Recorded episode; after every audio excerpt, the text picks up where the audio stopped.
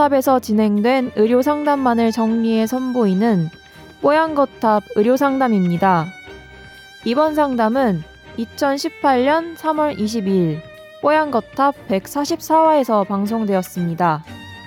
한 사연자분이 취업 준비를 하면서 불안장애 증세가 악화되어 다시 병원을 찾아야 할지 고민이라며 상담 메일을 보내셨습니다. 일반 행정직 공무원을 준비하는 사연자의 친구 역시 비슷한 이유로 정신과 상담을 고민하고 있는데요. 정신과 진료 기록이 취업에 영향을 줄까봐 치료에 엄두를 못 내고 있는 상황이라고 합니다. 정신의학과 진료 기록이 남을 경우 채용 시 불이익 혹은 결격 사유가 될까요? 오늘 뽀얀거탑 의료 상담에서는 개인 의료 정보에 대해 이야기 나눕니다. 뽀얀거탑에 사연을 보내주세요. 건강 상담 해드립니다. O W E R 타워 골뱅이 sbs.co.kr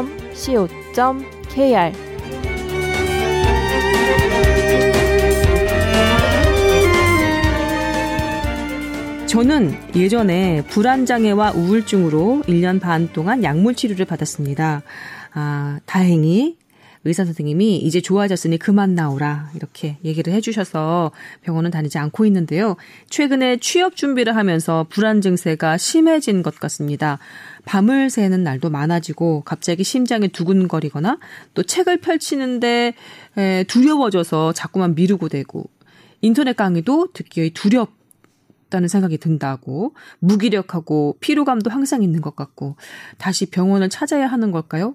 그런데 여기서 제 걱정은 어 면접에 불리할까봐 가지 못하고 있습니다. 실제로 일반 행정공무원 준비하는 제 친구도 힘들어서 최근에 정신과를 가고 싶은데 주저를 하고 있답니다. 왜냐하면 면접에 불리할까봐. 일반 행정직 공무원 시험에도 정신과 진료 기록이 남을 경우 불이익이나 결격 사유가 될까요? 어, 몇 년, 몇 년 전에 이 비슷한 사례를 다룬 관련 기사를 좀 본 적이 있습니다. 아니면 정신과가 아니라면 동네 내과나 가정의학과에라도 가볼까요? 여기서 만약에 건강보험 적용을 받으면 질병 코드로 그대로 드러나는 게 아닐까 걱정스럽습니다. 이렇게 적어주셨어요. 그, 이 질병 코드를 타인이 함부로, 어, 조회를 하거나 그거를 들여다보는 것은 불법입니다. 그래서 이게 공무원 시험을 보는데 만약에 그런 자료가 쓰였다고 하면 이거는 지금 세대에서는 상당히 큰 문제거리라고 보입니다. 과거에 어떤 기사가 나왔는지는 모르겠지만 지금 그 자신이 가진 진료 기록 관련돼서 어떤 인사상의 불이익을 받는 거는 네. 어 이거는 말이 되지 않는다고 생각을 하거든요. 음. 예. 이분이 일반 기업 준비하고 계시는 거라면 걱정 안 하셔 안 하고 병원 가서 진료 받으시면 될 것 같고요.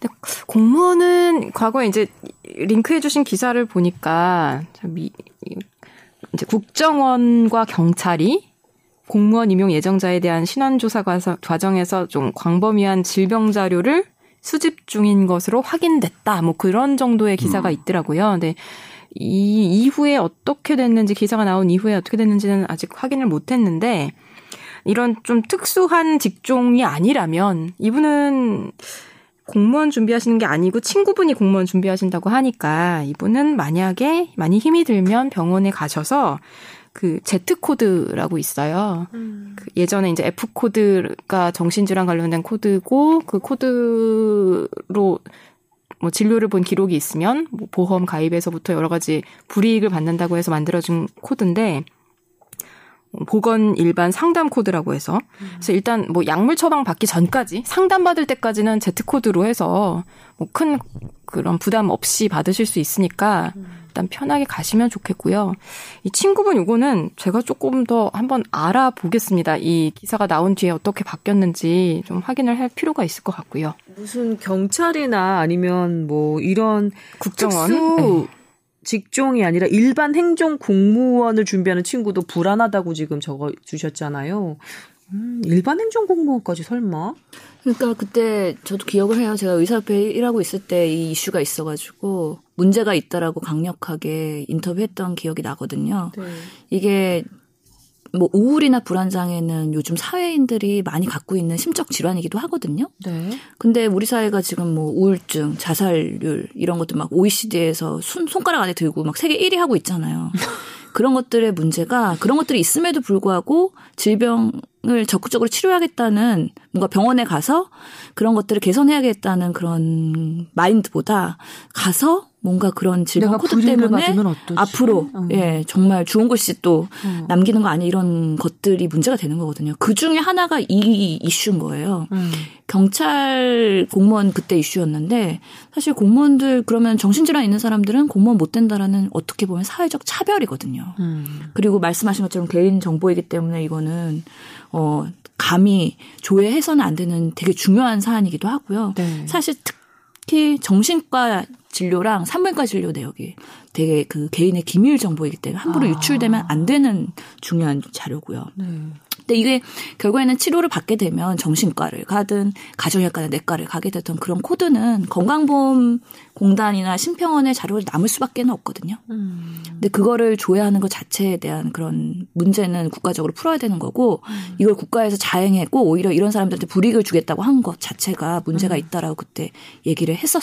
던 바가 있죠. 아마 그 이후로는 이슈가 없었던 걸로 봤 는데 예, 그좀 그래서 걱정 안 하셔도 되지 않겠나. 네. 만약에 그런 게 있다면 이거는 적극적으로 얘기를 하시면 음. 이거는 뭐 관련자들 다 처벌받을 겁니다. 그리고 음. 그 정신 질환 영역 중에요. 불안이랑 우울은 되게 경증 질환이에요. 어떻게 보면 그것도 중증의 증상이 있긴 하지만 음. 우울증, depressive symptom 또는 anxiety status, 뭐 음. disorder 이런 것들 가지고요.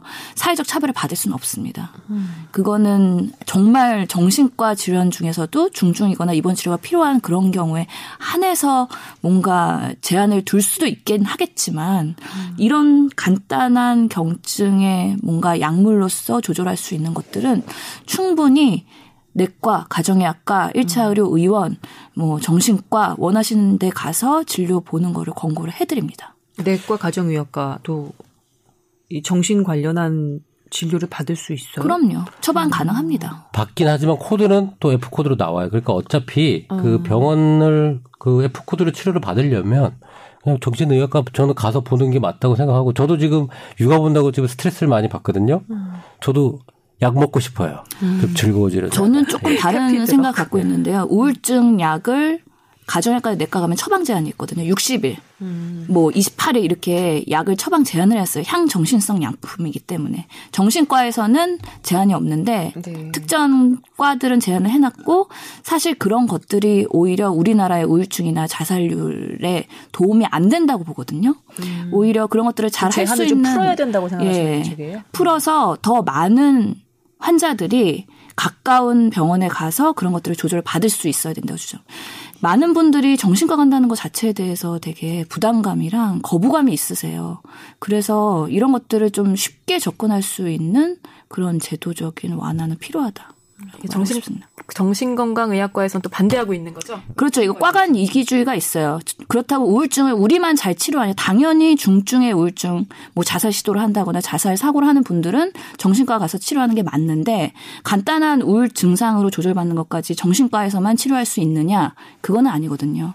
그래서 요즘에 그 일부 풀리긴 했어요. 신경과나 여러 가지 그런 어, 정신 영역을 담당하고 있는 다른 과에는 풀렸는데 이게 전체적으로 풀리지는 않았기 때문에 이런 우리나라 지금 뭐 범 자살 대책 본부가 막 가동을 하고 있고 많은 세금이 그쪽으로 투자가 되고 있는데도 불구하고 자살률이 별로 개선이 안 되고 있다라는 원인에는 그런 것들도 같이 있다는 거를 저는 주장하고 싶은 거죠. 제가 지금 그 의료 관련된 데이터를 가지고 보험 상품을 같이 여러 개 논의를 하고 있는데 이 데이터를 모은 시점이 이 의료 관련된 그 개인 정보가 강화되기 전 데이터예요. 어. 근데 이거를 지금 다시 사용을 하려고 하니까 이 개인 정보 동의에 관련된 것들을 데이 허가를 안 받았기 때문에 쓸 수가 없게 돼 버렸어요. 음. 그렇죠. 그 이전에 다 모아서 오케이 했는데 지금 강화된 형태로 새로 받아야 되는데 몇만 개를 새로 받을 수가 없잖아요, 지금. 그러네요.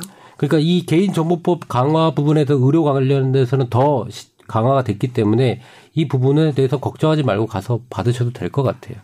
특수하게 뭐 진짜 국정원, 이라든지 뭐 이런 데가 아니라면 음. 저는 다른 일반 공무원도 이거 차별하면 안 된다고 생각합니다. 예, 만약에 그런다 그러면 이거는 정말 청와대 국민청원에 올릴 일인 어, 거죠. 사회적 이슈예요, 이거. 예. 소송을 하겠죠. 예, 예. 이건. 소송감이 아니라 관련자들 다 처벌받고 현재 법이 그래요. 예. 음.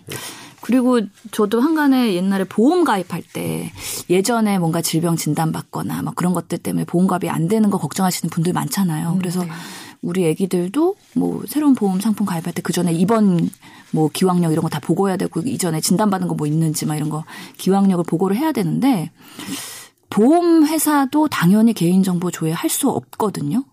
그렇기 때문에 그런 것들 좀 보험 상품 가입- 가입 하실 때 되게 과도하게 우려하시는 분들도 있어요. 음.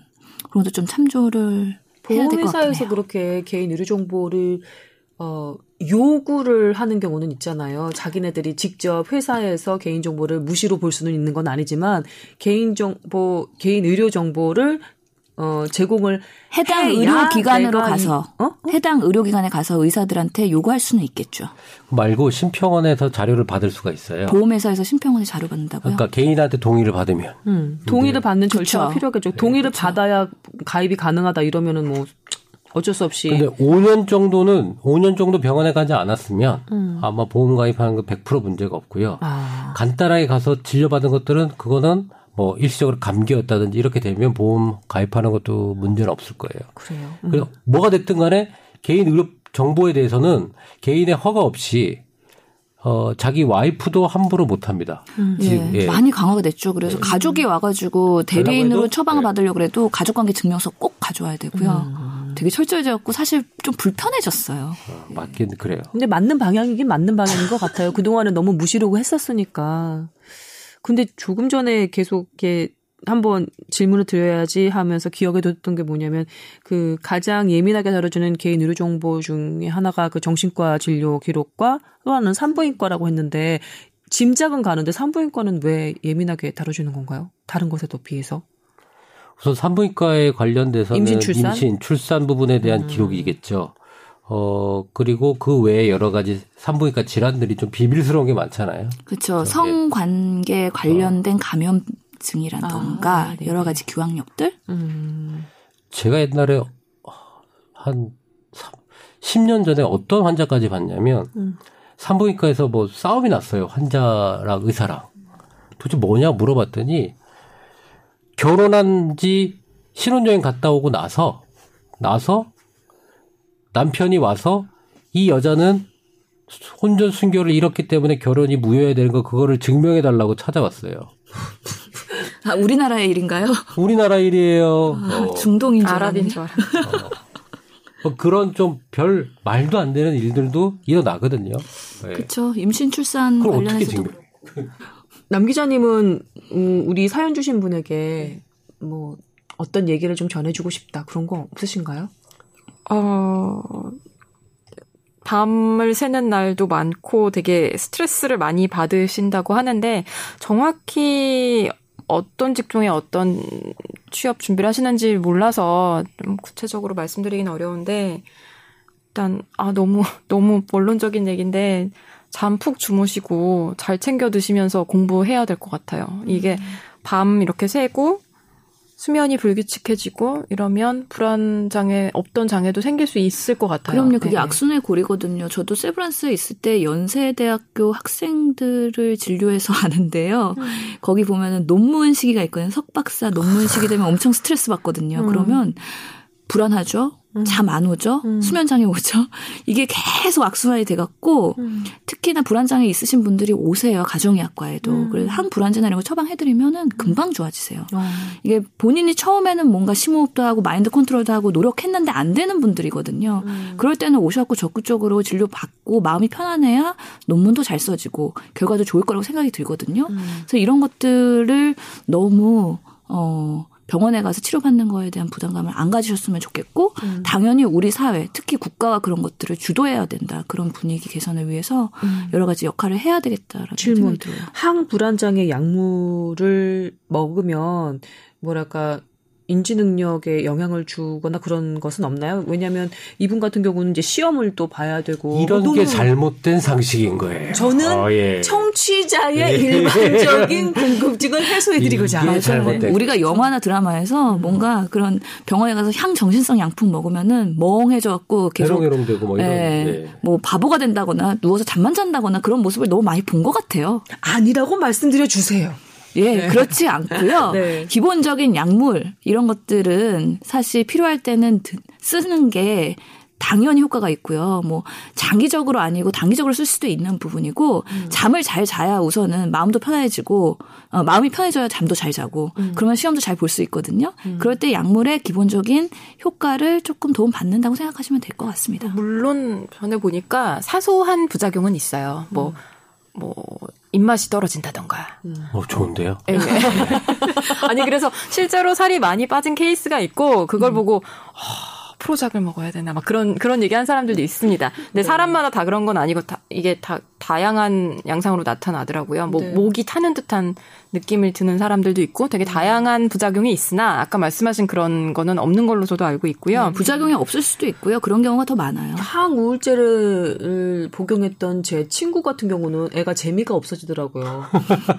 원래 얘기 나누면 정말 재치 있게 얘기하는 애였는데 애가 재미가 없어지더라고요. 그거는 별- 우, 우울 자체에 대한 우울 자체에 대한 문제 아니었을까요? 아까 우울했을 때는 오히려 약간 위트 있는 그런 얘기를 좀 자주 했었거든요. 네. 근데 자기 힘들어서 안 되겠다고 병원 가서 항우울제 처방 받아서 먹을 때는 마음은 이게 편안했다는 게 아니라 그냥 뭐랄까 슬프지도 않고 기쁘지도 않은 그런 뭐랄까 중립적인 상태를 쭉 유지를 하더래요. 그 약의 효과가. 그런데 문제는 제가 친구랑 얘기를 하면 재미가 없어요. 저는 항우울제랑 항불안제 처방하고서는 너무 감사하다는 얘기 많이 들었어요. 본인이야 감사하겠지. 나는 친구로서. 뭐 걔가 행복하다면야, 예. 문제가 없어졌다면야 그것으로 만족하지만 얘기하는 중간에 그 위트는 다 어디로 갔는지. 그래서 살짝 뭐 얘기를 꺼내봤습니다. 그리고 이 불안장애라든가 우울증에 대한 사회적 인식이 뭐 여전히 미진한 면이 있지만 예전보단 많이 좋아졌거든요. 그럼요. 확실히 환자도 많이 늘었죠, 신 교수님.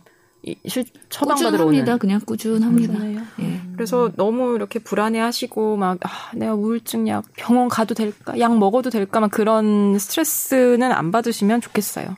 힘드시면 병원 가셔도 되는 것 같아요, 진짜. 그리고 꼭 좋은 직장 잡으셨으면 좋겠습니다. 예, 너무 잠 설치지 마시고요. 그래요. 우리나라처럼 의료 문턱이 낮은 나라가 없어요.